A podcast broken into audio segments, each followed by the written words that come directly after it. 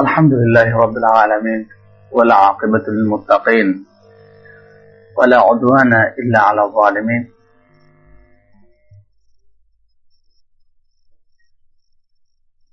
ثم أما بعد أعوذ بالله من الشيطان الرجيم.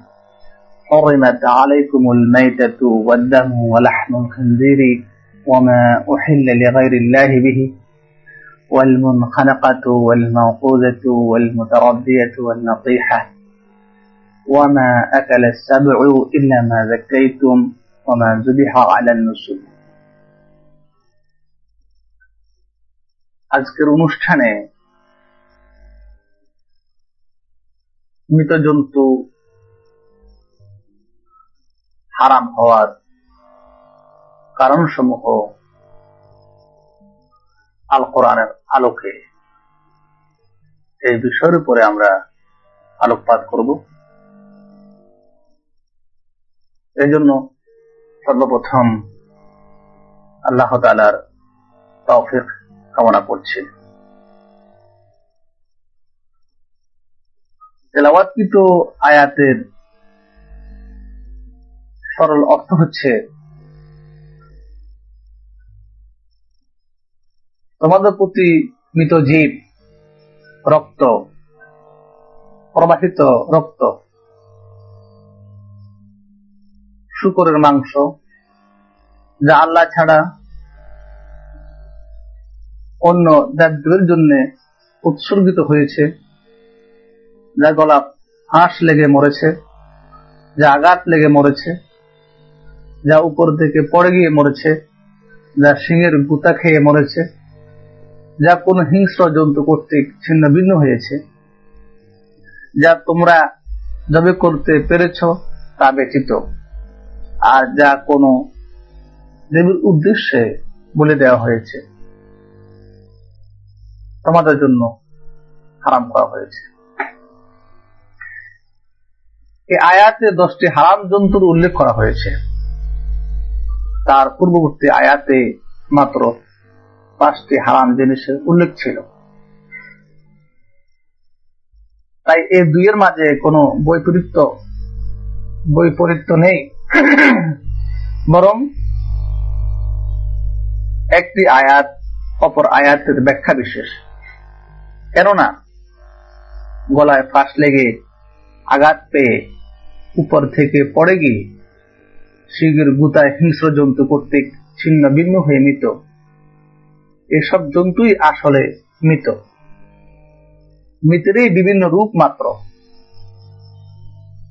দেবীর উদ্দেশ্যে বলে দেওয়া জন্তু জন্তু গারুল্লা নামে জবে করা জন্তুর পর্যায় গণ্য ফলে প্রকৃতপক্ষে চার প্রকারের জন্তু হারাম। মৃত জন্তুর হারাম হওয়ার কারণ সমূহ কোরআনের যেসব আয়াতে হারাম খাদ্য সমূহ উল্লেখ রয়েছে, তার মধ্যে সর্বপ্রথম উল্লেখিত হয়েছে আলমাইটা অর্থাৎ সে জন্তু ও পাখি যা স্বাভাবিক মৃত্যুবরণ করেছে।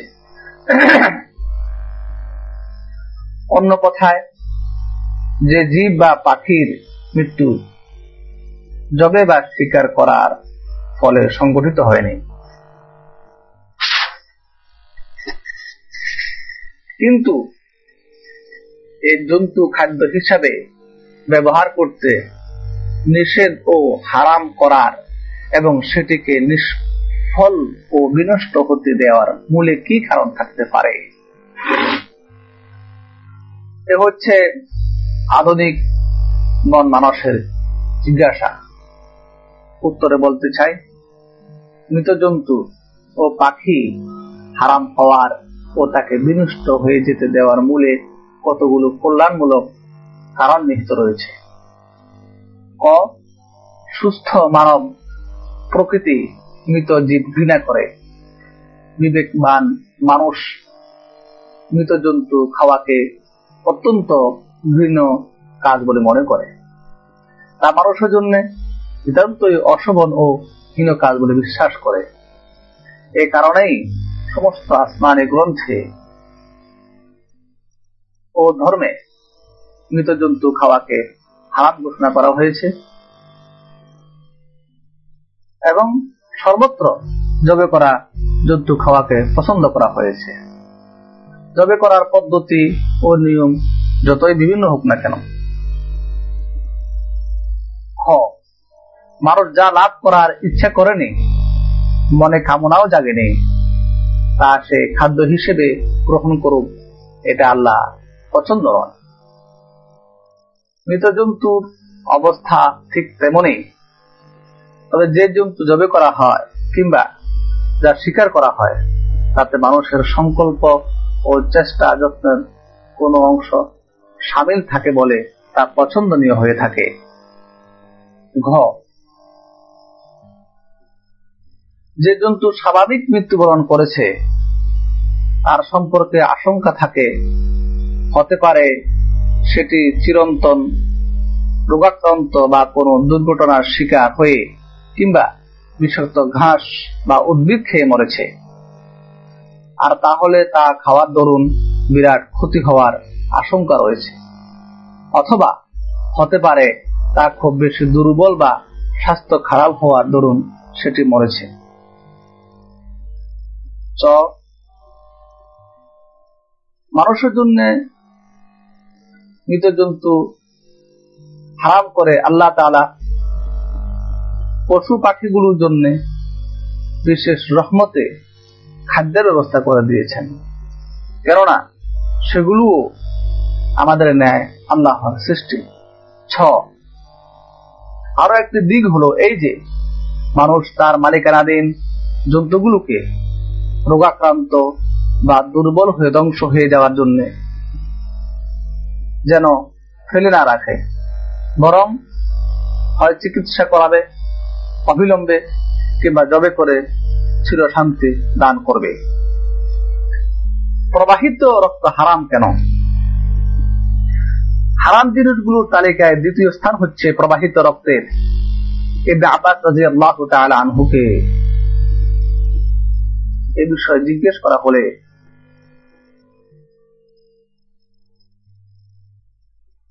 তিনি তাকে ইবনে আব্বাস রাজি আল্লাহ তালা আনহুকে জিজ্ঞেস করা হয়েছিল, তিল্লি প্লিহা সম্পর্কে, শরীয়তের হুকুম কি? তিনি বললেন, খেতে পারো। লোকরা বলল, তা তো আসলে জমাট পাদা রক্ত মাত্র জবাবে বললেন, আল্লাহ তালা একমাত্র প্রবাহিত রক্ত দামুন্নাস হারাম করেছেন। কেননা তা অপবিত্র, ময়লাযুক্ত, নকারজনক, পরিচ্ছন্ন ও পরিশুদ্ধ, সুস্থ মানব প্রকৃতি তা জিনা না করে পারে না। তাছাড়া মৃত জন্তুর ন্যায় তাতেও ক্ষতিকর জীবন থাকা খুবই সম্ভব। জাহিলিয়াতুর যোগে কারও তীব্রা, তীব্র ক্ষুধা অনুভূত হলে অস্থি বা কোনো তারালো জিনিস, ওট কিংবা অন্য জন্তুর গাত্রে বসিয়ে দিত। তাতে যে রক্ত পিনকি দিয়ে বেরিয়ে পড়ত, সে তা আগ্রহের সহকারে পান করত। এই ধরনের কাজের ফলে জন্তুগুলো মর্মান্তিক জ্বালা যন্ত্রণা ভোগ করতে বাধ্য হতো। রক্ত বের হয়ে যাওয়ার ফলে সেটার দুর্বল হয়ে পড়া অবশ্যম্ভাবী হয়ে দেখা দিত। এই কারণে আল্লাহ তাআলা প্রবহবান রক্ত হারাম করে দিয়েছেন। শুকুরের গোস্ত হারাম কেন? এই তালিকায় তৃতীয় জিনিস হচ্ছে শুকুরের গোস্ত। সুস্থ স্বভাব প্রকৃতি মাত্রই তা ঘৃণা করে, কেননা তার নাফাক। শুক্রের গোস্তের প্রতি সুস্থ রুচি, রুচির কোন মানুষ আকর্ষণ বোধ করতে পারে বলে কল্পনাও করা যায় না। কেননা, শুকরের অতি লোভনীয় খাদ্য হয় সব রকমের পায়খানা ও ময়লা আবর্জনা। আধুনিক স্বাস্থ্য বিজ্ঞানের দৃষ্টিতেও তা খাওয়া সর্বত্রই বিশেষ করে গ্রীষ্ম প্রদান দেশে খুবই ক্ষতিকর। বৈজ্ঞানিক পরীক্ষণ থেকে প্রমাণিত হয়েছে যে শুকরের গোস্ত আহার করা হলে দেহে এমন এক প্রকারের পীড়া পোকার সৃষ্টি হয় যা স্বাস্থ্যকে কুড়ি করে খায়।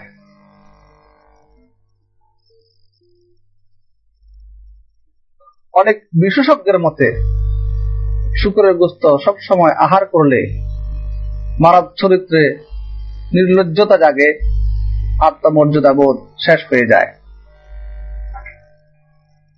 আল্লাহ ছাড়া অন্য কারও জন্য উৎসর্গিত জন্তু। চতুর্থ হারাম জন্তু হচ্ছে আল্লাহ ছাড়া কারও জন্য উৎসর্গিত জন্তু জানোয়ার বক্ষণ করা। এটা হারাম। অর্থাৎ আল্লাহ ছাড়া অন্য কারও নামে কোনো জন্তু জবাই বা বলি দেওয়া হলে, তাতে অপর কারও নাম উচ্চারণ করা হলে তা মুসলমান মাত্রের জন্যই হারাম হয়ে যায়।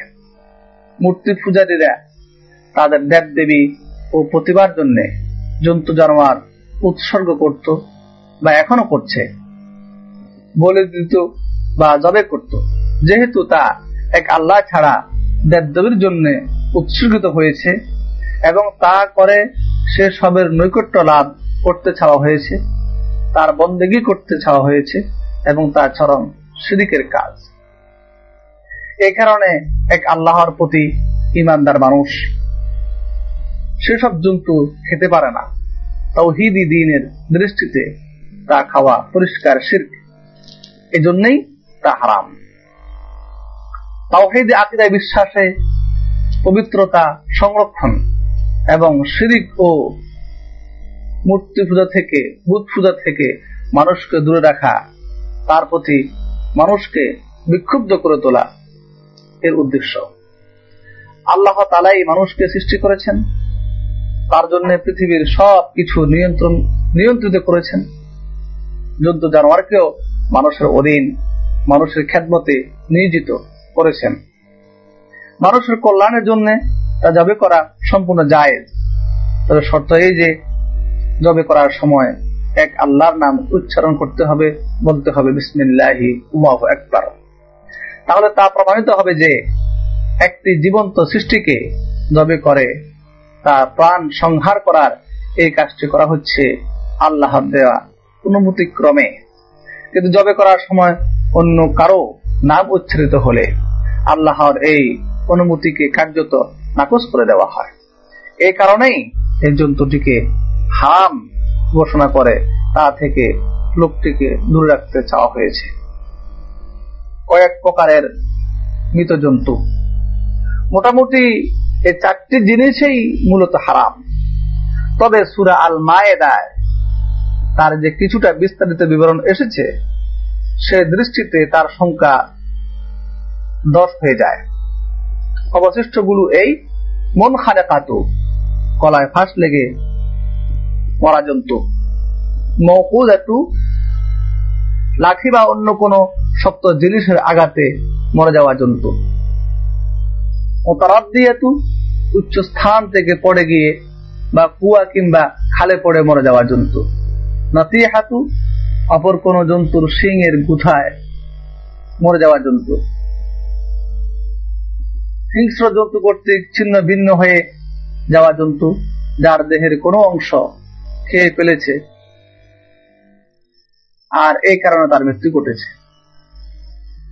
এই পাঁচ প্রকারের জন্তুর উল্লেখ করার পর আল্লাহ তালার সাদ করেছেন ইল্লামা জাক্কাইতুম অর্থাৎ এইসবের মধ্য থেকে কোন জন্তুকে জীবিত করে সেটিকে জবে করা হলে তবে তা তোমাদের জন্য হারাম নয়, বরং তা তোমরা খেতে পারো।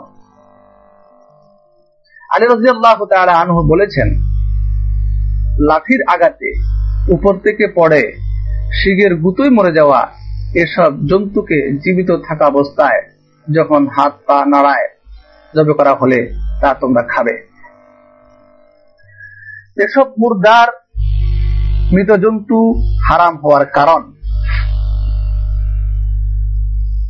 এইসব মৃত জন্তু হারাম হওয়ার মূলে যেসব কারণ ও উদ্দেশ্যই নিহিত রয়েছে, সেসব কারণ ও উদ্দেশ্য নিহিত রয়েছে যা ইতিপূর্বে বিস্তারিত ভাবে উল্লেখ করা হয়েছে। বিশেষভাবে বলা চলে মানুষ জন্তু জানোয়ারের প্রতি দয়াশীল এবং ওসবের রক্ষণাবেক্ষণের দায়িত্ব সম্পর্কে পূর্ণ অনুকম্পা সম্পূর্ণ হয়ে উঠুক। শরীয়তের এটাই লক্ষ্য। মানুষ যেন জন্তুগুলোকে অসহায় করে ছেড়ে না দেয়।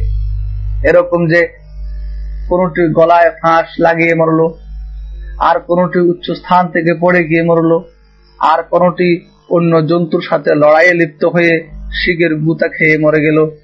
জন্তুর মালিক সে ব্যাপারে নিজের কোনো দায়িত্ব অনুভব করে না। আল্লাহর তা অদৌ পছন্দ নয়। জন্তুগুলোকে কেউ এমন নির্মম ভাবে মারধর করে, যার ফলে সেটির মরে যাওয়া অবধারিত হয়ে পড়ে। তা আল্লাহর অসন্তুষ্টির কারণ হয়ে দাঁড়ায়। জন্তু লড়াই লাগিয়ে অনেকে আনন্দ পায় বা জয় পরাজয় নির্ধারণ করে। তাতে একটি জন্তু অপর জন্তুকে গুটিয়ে আহত ও রক্তরঞ্জিত করে দেয় এবং তার ফলে সেটির মরে যাওয়া ছাড়া উপায় থাকে না। এই কাজও আল্লাহ পছন্দ করেন না। হিংস্র জন্তুর ছিন্ন ভিন্ন করে দেওয়া পশু খাওয়াও হারাম। তাতে মানুষের মর্যাদা রক্ষাই আসল উদ্দেশ্য। কেননা পশুর উচ্ছিষ্ট খাওয়া মানুষের জন্য শোভন হতে পারে না। তা থেকে মানুষকে দূরে রাখতে চাওয়া হয়েছে। জাহেলিয়ার যুগে এসব জন্তুকে লোকেরা নৃশংকোষে খেত। কিন্তু আল্লাহ তাআলা হিংস্র জন্তুর উচ্ছিষ্ট খাওয়া মোমেনদের জন্য হারাম করে দিয়েছেন। দেবতার উদ্দেশ্যে বলে দেওয়া জন্তু।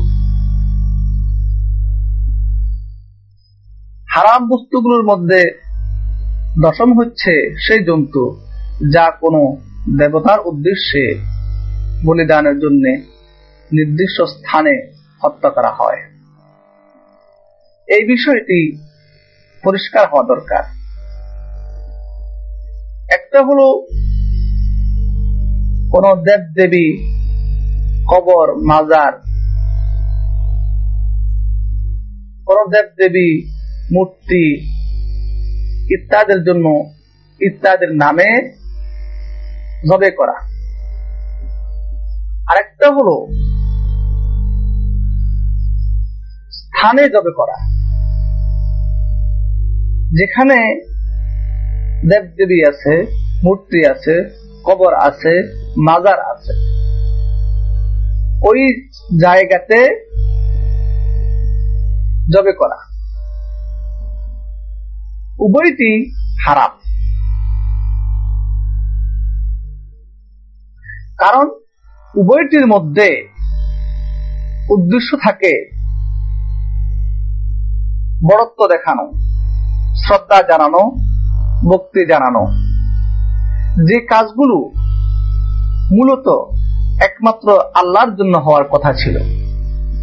এজন্য কোন দেব দেবী মূর্তি এদের উদ্দেশ্যে জবে করা, এদের নামে জবে করা যেমন হারাম, যেখানে দেব দেবী, মূর্তি, কবর, মাজার পাওয়া যাবে, সেখানে নিয়ে ওই জায়গাতে যদি আল্লাহর নামেও জবে করা হয়, তাও খাওয়া হারাম। বাইতুল্লাতে যেখানে বর্তমানে খানায় কাবা আছে জাহিলিয়ার যুগে সেখানে কতগুলো স্থান নির্ধারণ করা, করে রাখা হয়েছিল। যেখানে জবে করা হতো। তারা মনে করত, এখানে জবে করলে আল্লাহর ঘরকে সম্মান দেওয়া হয়। আল্লাহ তাআলা তাদের এই ভ্রান্ত ধারণাকে কোরআনের মাধ্যমে নিরসন করেছেন। বলতেছে, ওয়ামা সেখানে আল্লাহ সুবাহ করেছেন ওমা জুবিহা আলা নুসুব বলে। ওমা জুবিহা আলা নুসুব বলে আল্লাহ তাআলা কোন স্থানে জবে করা হলে ওই স্থানকে সম্মান দেওয়ার জন্য, ওই স্থানের বড়ত্ব প্রকাশ করার জন্য সেটাকে আল্লাহ তাআলা হারাম করেছেন। অতএব কোন মাজারের উদ্দেশ্য কোন মাজারে কোন কবরে, কোন মূর্তির সামনে তাকে শ্রদ্ধা জানানোর জন্য যদি জবে করা হয় কোন জন্তুকে, যদিও তা আল্লাহর নাম নিয়ে করা হচ্ছে, সেটাও হারাম, তার গোস্ত খাওয়াটাও হারাম। কারণ সেখানে এই সম্মান, মর্যাদা আল্লাহর জন্য না করে ওই বস্তুর জন্য করা হচ্ছে। আল্লাহ সুবাহ আমাদেরকে কোরআনের প্রতিটি বিধিবিধান আহকামকে মেনে চলার জন্য বিশেষত আজকে কোরআনের আলোকে মৃত জন্তুর গোস্ত খাওয়া হারামের উপরে যে আলোকপাত করা হয়েছে, এই বিষয়কে বুঝে, অনুধাবন করে আমল করার জন্য তাও দান করেন। ওসল্লাহ তালা وسلم على سيدنا محمد وعلى آله وصحبه أجمعين والسلام عليكم ورحمة الله وبركاته.